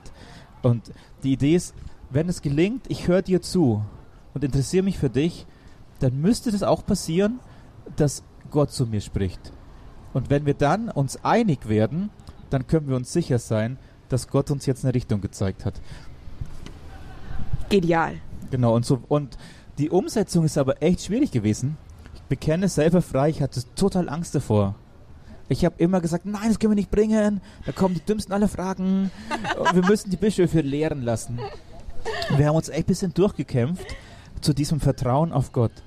Dass es tatsächlich hier junge Menschen hier in dem deutschsprachigen Raum mit uns unterwegs sind, die selber den Heiligen Geist haben. Und wenn die irgendwas sagen, kommt da was Gutes raus. Und so, so ist es dann gewesen, dass die Vormittage, dass die neue Struktur ist also so, es beginnt damit, dass junge Leute eine Sache erzählen, was sie de, mit der Bibelstelle anfangen können, was sie mit dem Thema Beichte anfangen können ähm, und was sie mit dem Thema anfangen können, dass dann Zeit ist für Kleingruppe, wo man sich mit seinem Nachbar zu zweit oder zu dritt austauschen kann und erst danach, als drittes, kommt der Bischof. Und der darf in gewisser Weise antworten und auch weil er der Lehrer ist, der zu uns geschickt ist, darf er das Thema auch bündeln und zusammenfassen und sagen, ich habe rausgehört, das ist der Punkt. Und dadurch war den Bischöfen die Redezeit arg gekürzt, ähm, aber die haben es super gut gemacht. Also ich fand die Katechesen in diesem Jahr, Bischof Oster, Bischof Bertram, ey, die waren einfach richtig gut. Und diese Struktur hat bewirkt, dass man das Gefühl hatte, oh ja, wir haben was zu sagen. Sophia, danke, du hattest was zu sagen. Aber der Bischof hatte nachher auch was zu sagen. Das war nicht nur, ich erkläre euch halt irgendwas random, irgendein Thema, sondern das war das, was am Ende die Aussage war, wo wir wirklich gespürt hat, ich glaube, das wollte Gott uns heute sagen. Hier, ja, Punkt. David, du warst auch dabei. Es war dein erstes Mal, dass du an einem Katechesenvormittag überhaupt teilgenommen hast, weil du das erste Mal auf dem Weltjugendtag dabei warst. Wie hast du diese Katechesentage, der erste, der unter dem Titel ganzheitliche Ökologie, der zweite unter, unter dem Titel Freundschaft und der dritte unter dem Thema Barmherzigkeit, was hast du da mitgenommen? Wie hast du das erlebt? Also wie gesagt, ich kann ja nicht vergleichen, wie jetzt es früher war bei anderen Weltjugendtagen, aber ich fand die Katechesen sehr, sehr schön und auch sehr bereichernd besonders dann eben das, was der Bischof uns äh, mitgeben wollte, weil man eben auch häufig gemerkt hat, das war das ist dem Bischof wirklich ein Anliegen, dass wir Jugendliche das jetzt hören und wir Jugendlichen ähm, uns das vielleicht auch zu Herzen nehmen und dabei darüber weiter nachdenken. Das fand ich besonders schön, auch eben verschiedenen Themen, worüber gesprochen wurde. Ich finde, die haben ziemlich gut gepasst zu dem, was eben jetzt gerade in der Welt relevant ist, was jetzt gerade bewegt.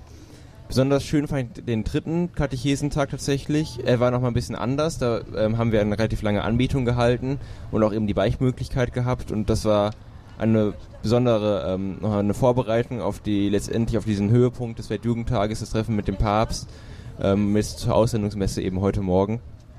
Das fand ich besonders schön.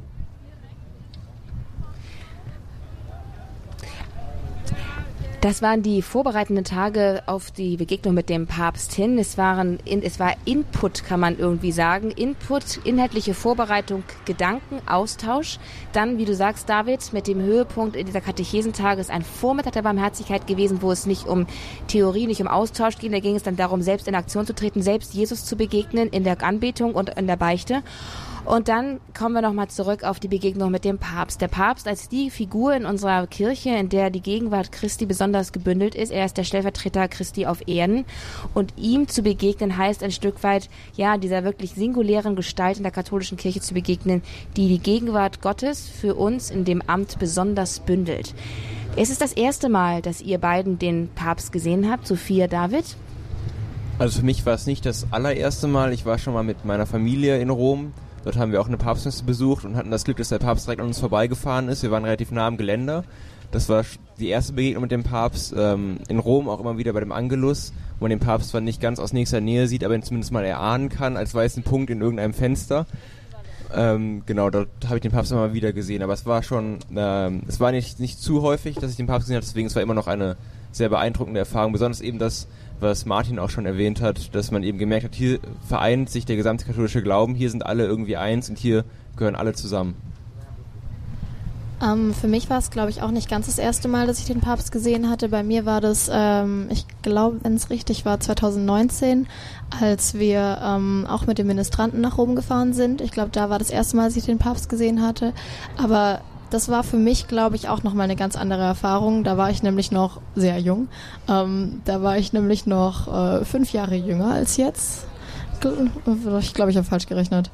Vier Jahre jünger als jetzt, ja, Mathe-LK.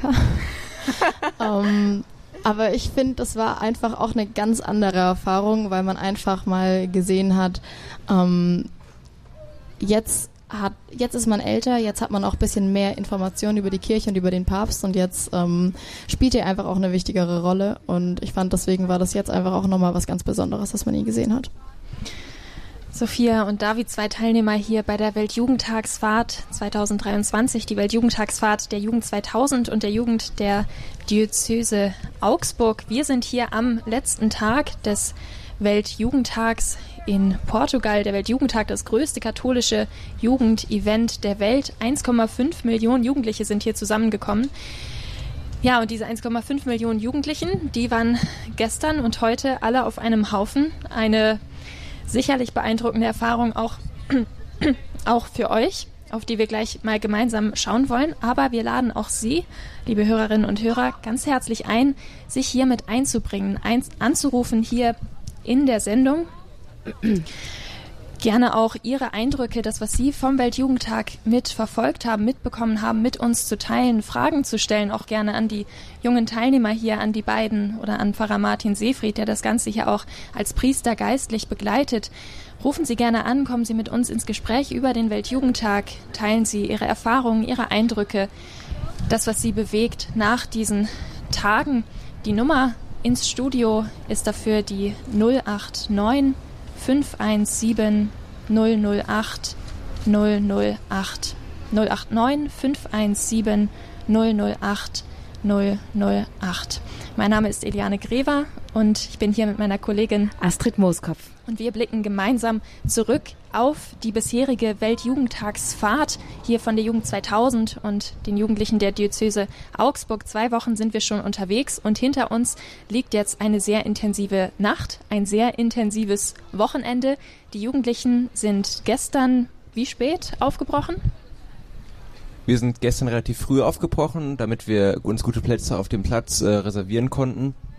Wir sind direkt nach dem Frühstück so zwischen 8 und 9 Uhr losgelaufen, waren dann als eine der ersten Gruppen ähm, vor der Autobahn, wo man dann eben auf den Platz laufen konnte. Wir sind dann alle gemeinsam über die Autobahn gelaufen. Das war auch eine sehr äh, eindrückliche Erfahrung.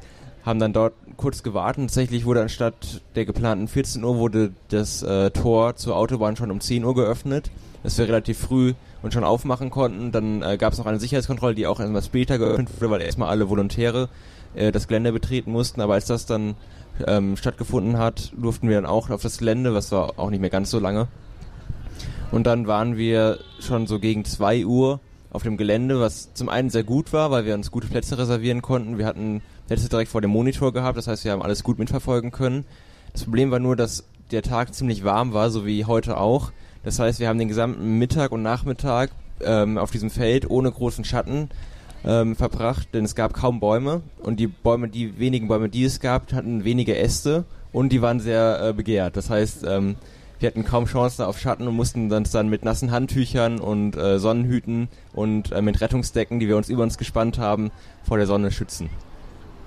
Da muss ich doch gerade noch einwerfen, das, was David gerade gesagt hat mit den ganzen Rettungsdecken und so. Also ich sag, das war mal eine ganz andere Erfahrung, wie man Sommer erleben konnte und wie man Hitze erleben konnte. Ähm, wir saßen da in der Menge auf der Autobahn und haben gewartet, bis wir reinkommen. Also erstmal, das war eine äh, war ein Erlebnis. Sonst fährt man auf der Autobahn und dann, also da wurde auf jeden Fall erstmal ein Bild gemacht, wie wir auf der Autobahn stehen, eine ganze Menschenmenge, ich weiß nicht wie viele tausend Leute und einfach nur warten unter dieser Rettungsdecke. Also ich sage sag, das ist auf jeden Fall was, was man ähm, zu Hause erzählen kann und dann später wahrscheinlich in zehn Jahren immer noch erzählen kann. Und als wir dann auf dem Platz waren, also ich sage, warm war es immer noch. Ähm, davon wurden wir nicht befreit, aber ich sage, dann sind wir wenigstens schon mal da gewesen. Und ähm, eben, ich bin noch nie auf die Idee gekommen, mir jetzt irgendwie ein komplett nasses Handtuch auf den Kopf zu klatschen, aber das war dann da gang und gäbe. Und auf einmal hat man äh, Leute mit ähm, Waschlappen, äh, Handtüchern und Hut rumlaufen sehen. Ähm, also ich sage, das war eine Erfahrung. Klingt nach einer ganzen Menge Spaß auch, aber, man hörte auch immer wieder Hilferufe und Verzweiflung. Gab es auch sowas, einen Moment, wo die Stimmung zu kippen drohte, Wassermangel und irgendwie Erschöpfung? Tatsächlich war das Wasser schon ein Problem auf dem Feld. Es gab zwar reichliche Wasserstellen mit vielen Wasserhahnen, wo auch aus der Erde Wasser gepumpt wurde mit unterirdischen Rohren. Das heißt, es war kein Problem, dass es genug Wasser war. Das war nur ähm, doch irgendwie für die 1,5 Millionen Menschen doch etwas zu wenige Wasserstellen.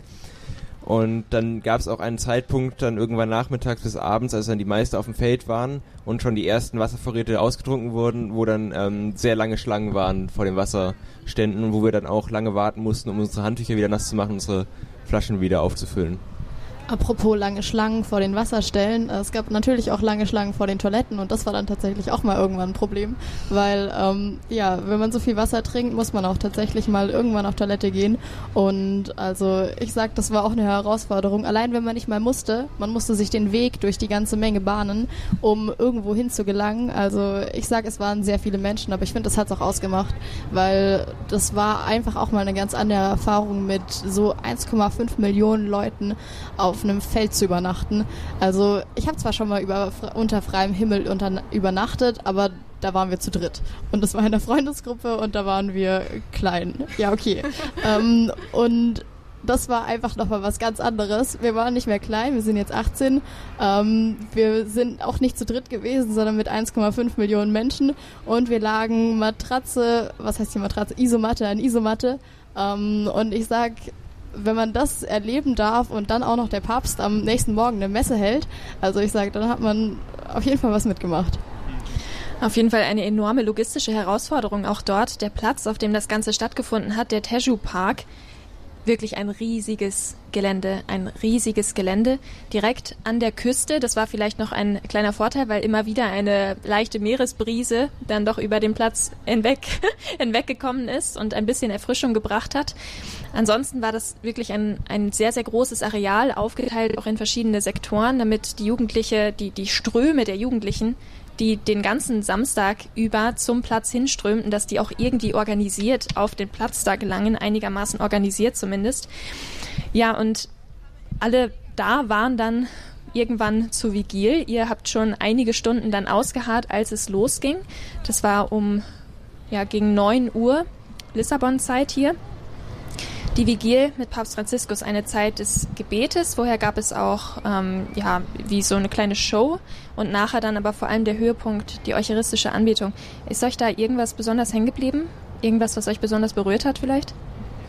Also ich fand es besonders eindrücklich, wie wirklich all diese 1,5 Millionen Menschen auf dem Boden knieten oder auch standen oder irgendwie in einer Gebetshaltung waren und alle intensiv auf die Bildschirme oder eben vor allem auf die Bühne geschaut haben und intensiv gebetet haben und alle miteinander rumherum. Das war auch wieder diese, diese Erfahrung der Gemeinschaft, dass wir alle zusammen gebetet haben und alle irgendwie dasselbe mehr oder weniger gebetet haben, alle dieselben Hintergrund hatten. Und das war sehr, sehr eindrücklich. Es gibt immer diese Orte, wenn, wenn viele Menschen an einem Ort beten, dann hat das so ein gewisses Gefühl. Besonders auch über längere Zeit. Das sind eben vor allem diese großen Wallfahrtsorte, aber an dem Ort hatte ich auch das Gefühl, dass eben sehr, sehr viele Menschen an diesem einen Ort so intensiv gebetet haben. Wir haben auch schon eine erste Anruferin hier bei Radio Horeb und Radio Maria im Sonntagabendlichen Standpunkt. Wir sprechen über den Weltjugendtag 2023. Wir sind hier in einer Gesprächsrunde mit David, Sophia und Pfarrer Martin von der Jugend 2000 und der BJA Augsburg. Wir sind gemeinsam unterwegs nach Lissabon gewesen und sind es noch immer. Und Sie, liebe Hörerinnen und Hörer, waren natürlich mit dabei, ganz intensiv im Programm mit einbezogen. Und ich freue mich jetzt, unsere erste Anruferin aus Trier hier begrüßen zu dürfen. Es ist Frau Warscheid. Grüß Gott, Frau Warscheid. Bescheid. Hallo, grüß Gott. Ihr habt mein Flehen erhört. Ich wollte mit jemandem sprechen, der live dabei ist und war. ich sitze hier im Rollstuhl ganz alleine in der Wohnung, kann mir nicht vorstellen, wie es ist, mit anderthalb Millionen Leuten da auf dem Feld zu sitzen. Aber ich habe mitgebetet. Und das, was jetzt gerade kurz vorher war, dieses gemeinschaftliche Beten, egal in welcher Sprache, das ist sowas von intensiv. Also die, äh, der, der Russe, der hätte müssen äh, Gleichgewichtsstörungen kriegen. Das, äh, weil so viel Intensität des Gebetes zum Himmel ist, um Frieden, um Barmherzigkeit und das, das schnelle Aufbrechen. Ja, schnell geht bei mir schon nichts mehr. Ich sitze über 30 Jahren jetzt im Rollstuhl. Bei mir geht's langsam. Aber die Ansprache vom Papst die Äußerungen von jungen Menschen. Jetzt habe ich an euch ganz besonders eine Frage. Was kann, was könnt ihr mitnehmen in eure Gemeinde, dass hier ein bisschen mehr Impuls in unsere Kirche wiederkommt? Ich glaube, darauf hat David eine Antwort. Also ich fand besonders Genau, also ähm, besonders eindrücklich fand ich eben das, was Papst Franziskus uns mitgegeben hat bei der Aussendungsmesse, die drei Verben, leuchten, zuhören und sich nicht fürchten. Ja. Das ist, glaube ich, etwas, was wir mitnehmen können nach Hause, dass wir eben leuchten, wie, ähm, wie wenn wir von Jesus, wie Jesus an der, an, bei der Verklärung geleuchtet hat, weil wir eben voll der Liebe sind, die wir hier erfahren durften, dass wir dieses Leuchten zumindest teilweise mitnehmen können, dass wir einander zuhören, und äh, dass wir eben auch uns nicht fürchten vor dem, was kommen wird, denn wir wissen ja, dass Gott auf unserer Seite ist und dadurch kann das schon mal nicht ganz so schief gehen. Ein ganz herzlichen Dank für diese Frage von Frau Warscheid aus Trier. Sie war die erste Anruferin hier in unserer Runde, wo wir über den Weltjugendtag 2023 sprechen. Ihre Frage, was nehmt ihr mit in eure Gemeinden, ihr Jugendlichen, die ihr jetzt da mit 1,5 Millionen anderen Jugendlichen zusammengetroffen, seit dem Papst getroffen habt, gebetet habt und diese intensiven Tage erlebt habt? Danke, David, für diese beeindruckende und wirklich zündende und inspirierende Antwort, passend zu unserem heutigen Festtag. Dankeschön. Und auch Sie, liebe Zuhörerinnen und Zuhörer, die Sie jetzt mit dabei sind. Sie waren doch hoffentlich mit auch dabei bei dem ganzen Weltjugendtag. Und wenn Sie etwas zu berichten haben, haben Sie vielleicht etwas erlebt, auch bei sich zu Hause, haben Sie eine Frage wie Frau Warscheid eben, dann rufen Sie doch gerne an und fragen Sie einfach ganz ungeniert unter der 089 517 008 008. Das ist die Telefonnummer ins Studio von Radio Horeb und Sie können dann hier Ihre Frage live im Standpunkt bei Radio Horeb und Radio Maria stellen. Wir sind hier mit Ihnen verbunden aus Lissabon vom 37. Weltjugendtag der katholischen Kirche, dem größten katholischen Jugendevent der katholischen Kirche. Und Sophia, Hast du noch etwas mitgenommen von diesen Begegnungen mit dem Papst? David hat von der Vigilie erzählt am Abend und du hast auch von den Herausforderungen des Seins auf dem Feld erzählt ein Stück weit.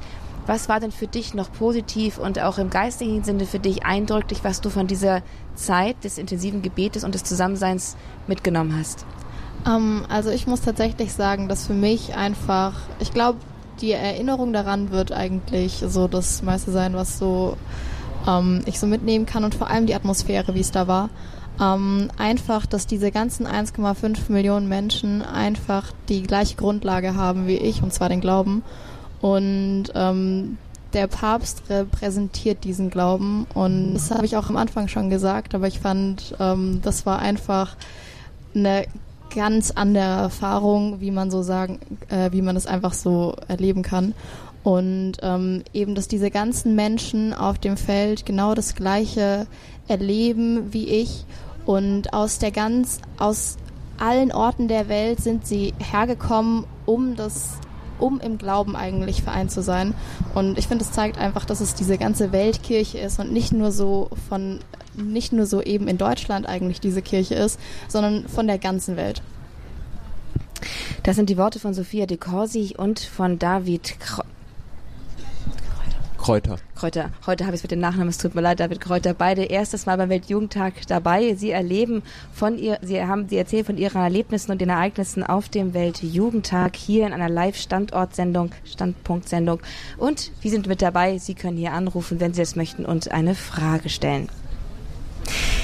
Die Abschlussmesse heute 1,5 Millionen Jugendliche, 40 Grad schon am Morgen. Es war unerträglich heiß, die Jugendlichen übermüdet und dann die Abschlussworte von Papst Franziskus. Heute wurde ja auch dann schon der nächste Weltjugendtag angekündigt, der in wo? In Südkorea. Habt ihr davor schon spekuliert, wo er wohl stattfinden würde? Wir haben tatsächlich spekuliert, auf der, schon allein auf dem Bus, wo wir nach Zarauz gefahren sind, hieß es schon, ja, es gibt schon so Ideen, wahrscheinlich irgendwie Asien weiter weg. Aber da war es eben noch nicht so ganz klar. Aber je weiter wir eben hier beim Jugendtag äh, vorangeschritten sind, desto klarer wurde es oder desto mehr gingen alle Richtungen Richtung Südkorea. Man noch sagen muss, es gibt ja in zwei Jahren ähm, das Jubiläumsjahr in Rom, wo eben der Papst Franziskus auch schon eingeladen hat, nach Rom zu kommen wo eben auch ein etwas kleineres Event stattfinden wird. Deswegen jetzt gleich an diesem, an dieser Ausstellungsmesse gab es gleich zwei Ankündigungen. Und da wollen wir gleich reinhören, was der Papst da wirklich auch persönlich gesagt hat. Die Ankündigungen, die er am Ende der Aussendungsmesse heute am Sonntag, dem, dem Fest der Verklärung des Herrn, am Höhepunkt des Weltjugendtags an die Jugendlichen gerichtet hat.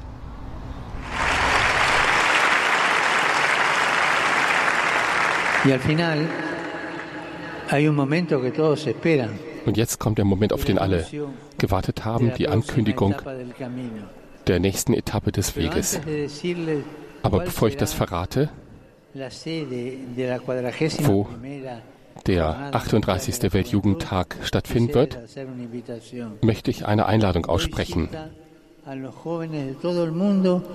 Ich bitte alle Jugendlichen der Welt, um im heiligen Jahr 2025 das heilige Jahr der Jugendlichen zu feiern.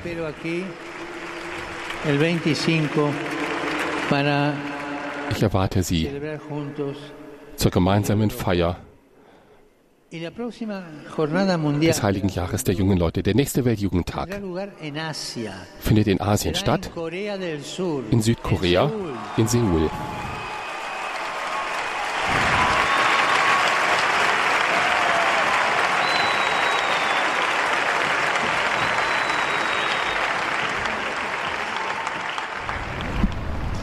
Und dazu hatte auch Pfarrer Martin noch gleich etwas zu sagen, als wir vorhin im Gespräch waren über diesen neuen Standort, wo der Weltjugendtag 2027 stattfinden würde.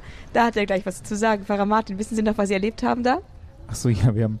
Ich, ich war so früh dort, weil wir hatten eine deutsche Fürbitte. Und deswegen war ich in der Früh um fünf schon vor dem Altar und habe deswegen der ersten, ersten Reihe der Priester gesessen und konnte dann nachher mit einem von diesen Mädels aus Soul von den Koreanern sprechen.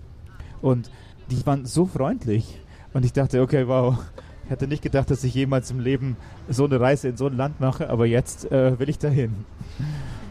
Okay, Pfarrer Martin ist schon mal dabei. Wie sieht es bei euch aus? David, Sophia, seid ihr mit dabei in Südkorea, in Seoul? Also sofern ich mich, ähm, so wenn ich mich einrichten kann, sofern ich frei bekomme, gehe ich auf jeden Fall mit. Das ist ähm, schon dieser Weltjugendtag war so eine eindrückliche Erfahrung. Und ähm, ich freue mich auf zwei Sachen in Seoul. Ich freue mich auf einmal eben auf diesen Weltjugendtag wieder, der jetzt hier zu Ende gegangen ist. Ich freue mich wieder auf die Begegnungen, die man beim Weltjugendtag hat, auf den Papst. Aber ich freue mich eben auch, das Land kennenzulernen. Und äh, vor allem, weil das Land doch so fern von Deutschland ist und doch so eine andere Kultur hat. Und ähm, vor allem darauf freue ich mich jetzt sehr besonders, weil das dann doch ein etwas ferneres und unbekannteres Land ist. Tatsächlich wollte ich genau das Gleiche sagen wie David gerade. Also vor allem auf die Kultur hätte ich jetzt meinen Schwerpunkt gelegt, weil ich denke, das ist total interessant, einfach mal was anderes kennenzulernen. Jetzt ähm, Portugal ist ja immer noch eigentlich relativ nah bei uns und ich denke, Südkorea ist noch mal ein Stückchen weiter weg. Aber ähm, jetzt die erst, der erste Weltjugendtag war für mich eigentlich schon so ein Erlebnis, wo ich sage, okay, da gehe ich auf jeden Fall wieder mit. Also wenn ich hoffe einfach sehr, dass ich mir das einrichten kann und dann, egal wo es eigentlich ist, will ich eigentlich wieder mit. Und natürlich auch, ist auch Radio Horeb wieder mit dabei, ganz direkt. Das versprechen wir Ihnen jetzt schon. In irgendeiner Weise werden wir mit dabei sein. Und jetzt freue ich mich aber erst einmal, bevor wir 2027 losfahren, Herrn Nagel, unseren nächsten Anrufer aus der Nähe von Heidelberg, hier live in der Sendung begrüßen zu dürfen. Grüß Gott, Herr Nagel. Einen schönen Gruß aus, aus Lissabon nach Heidelberg. Ja, danke. Grüß Gott, Frau Gräber. Ähm, ja, ich, ich konnte jeden Tag äh, dabei sein. Ich war richtig hineingenommen in das ganze Geschehen und ich habe es auch in EWTN gesehen.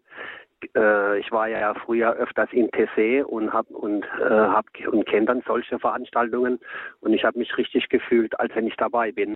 Und gestern Abend bei der eucharistischen Anbetung, da war eine Heiligkeit, das war ähm, unbeschreiblich. Ich glaube, sowas findet man nur bei wirklich gläubigen Katholiken. Das war echt enorm. Ja, und ähm, ich hätte da eine Frage an die, ich hätte eine Frage an die beiden Jugendlichen, David und Sophia, gell? Ähm, ob, äh, ob sie etwas also, äh, mitnehmen konnten, was, was jetzt eine Basis für sie ist. Und ähm, also ob sie, ähm, mich würde interessieren, ob sie äh, diese Vaterliebe, diese, äh, diese, diese Papa-Beziehung ähm, ähm, erleben konnten und, und es äh, in sich in sich auch, äh, Sie wissen schon, was ich meine, ne?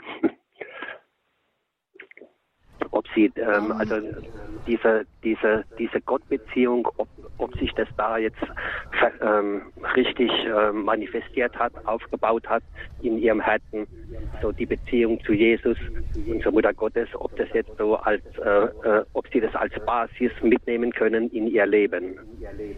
Das würde mich interessieren.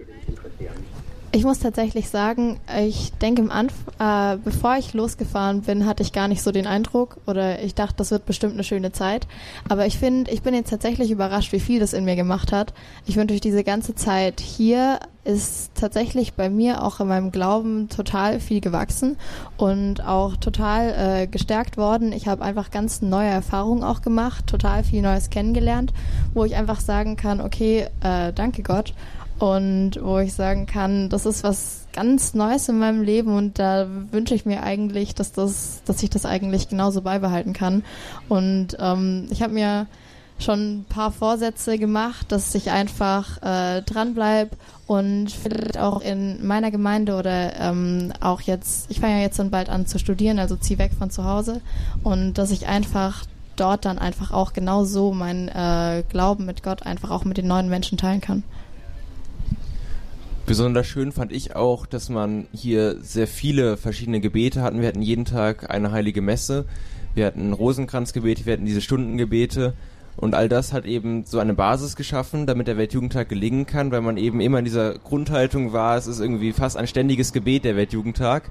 Und dadurch wurden dann auch die ganzen Begegnungen, die wir hier hatten, sei es mit dem Papst oder auch mit anderen Jugendlichen aus aller Welt, wurden sehr äh, eindrücklich und auch ähm, sehr heilsam, weil man eben diese Erfahrung hatte, hier bin ich nicht alleine, hier bin ich mit vielen Leuten, die ähnlich ticken wie ich. Und das war auch irgendwie eine Gotteserfahrung, die man da machen konnte, besonders eben auch bei den Anbetungen, die wir gehalten haben. Eine wirkliche Erfahrung von, von Gebet, von Gemeinschaft, von Gott begegnen, auch in der Gemeinschaft, auch dieses Geeintsein unter dem Papst, dieses sich erleben als gemeinsame katholische Weltkirche, das war ja, ganz, ganz spürbar hier beim Weltjugendtag, auch Thema hier in unserer Runde schon. Pfarrer Martin, die Ansprachen vom Papst, die waren mhm. ja schon auch sehr eindringlich. Er hat sehr direkt zu den Jugendlichen gesprochen. Was ist da so, mhm. was war, was war ihm da besonders wichtig, den Jugendlichen mitzugeben? Ja, tatsächlich, der Papst hat freigesprochen und ich finde überhaupt, dass er so spritzig war wie lange nicht.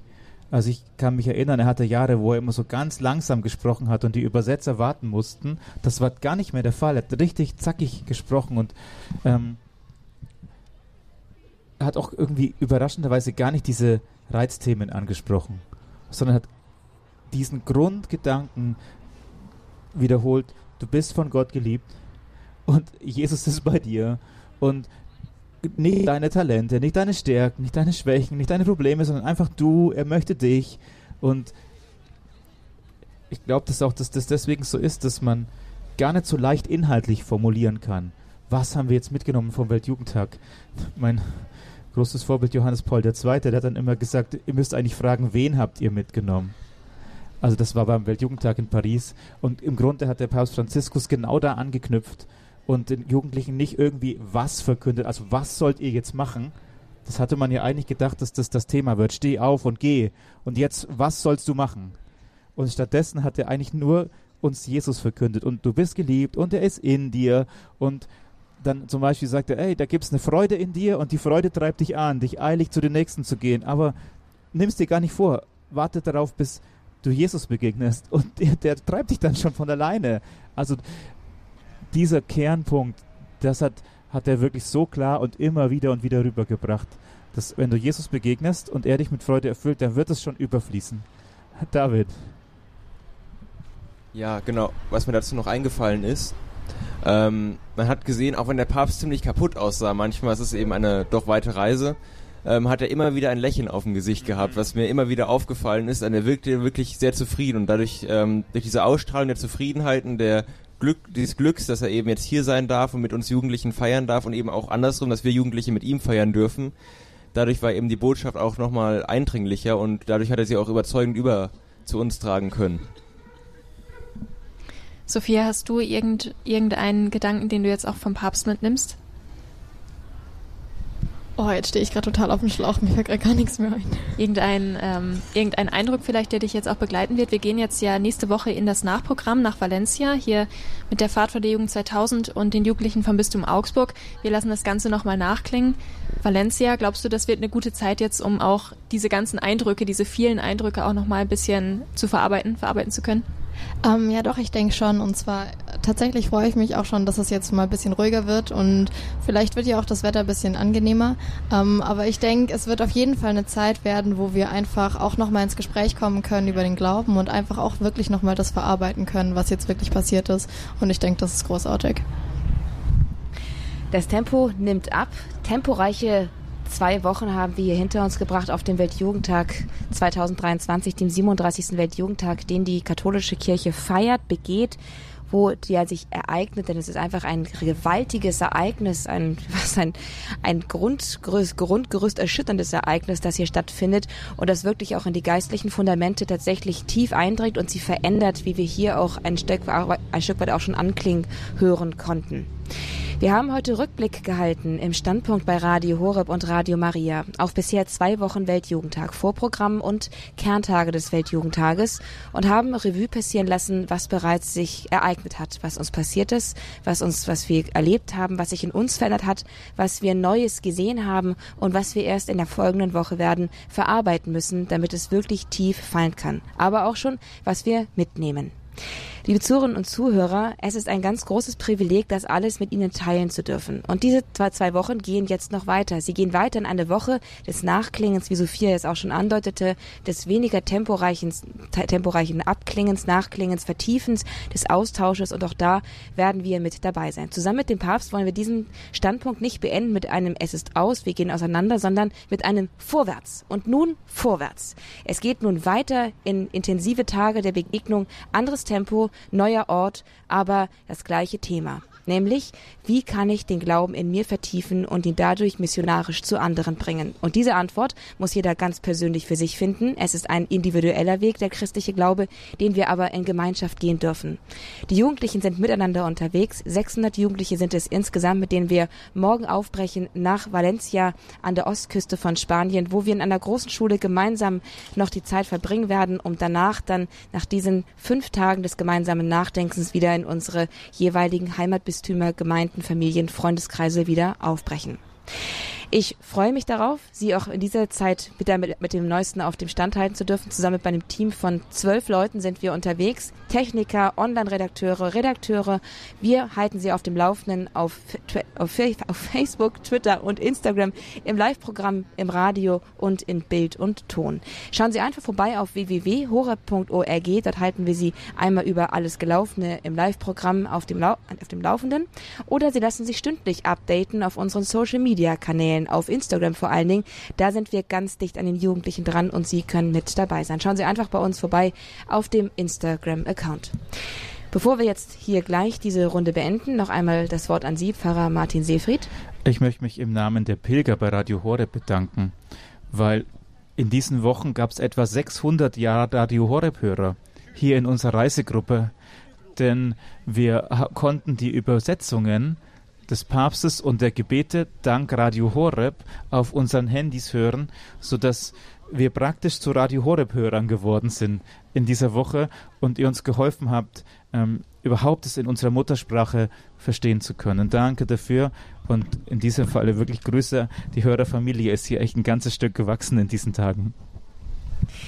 Ein ganz herzlicher Dank nun also an diese Runde. Bei uns waren David Kräuter, 18 Jahre alt aus Hessen im Bistum Limburg an, aus, der Oberur, aus Oberursel. Er war das erste Mal mit dabei auf dem Weltjugendtag, hat uns von seinen Erlebnissen berichtet. Ebenfalls dabei Sophia De Corsi, 18 Jahre alt aus Baden-Württemberg im Bistum Freiburg. Sie kommt aus dem Raum Konstanz und sie war ebenfalls das erste Mal mit dabei auf dem Weltjugendtag.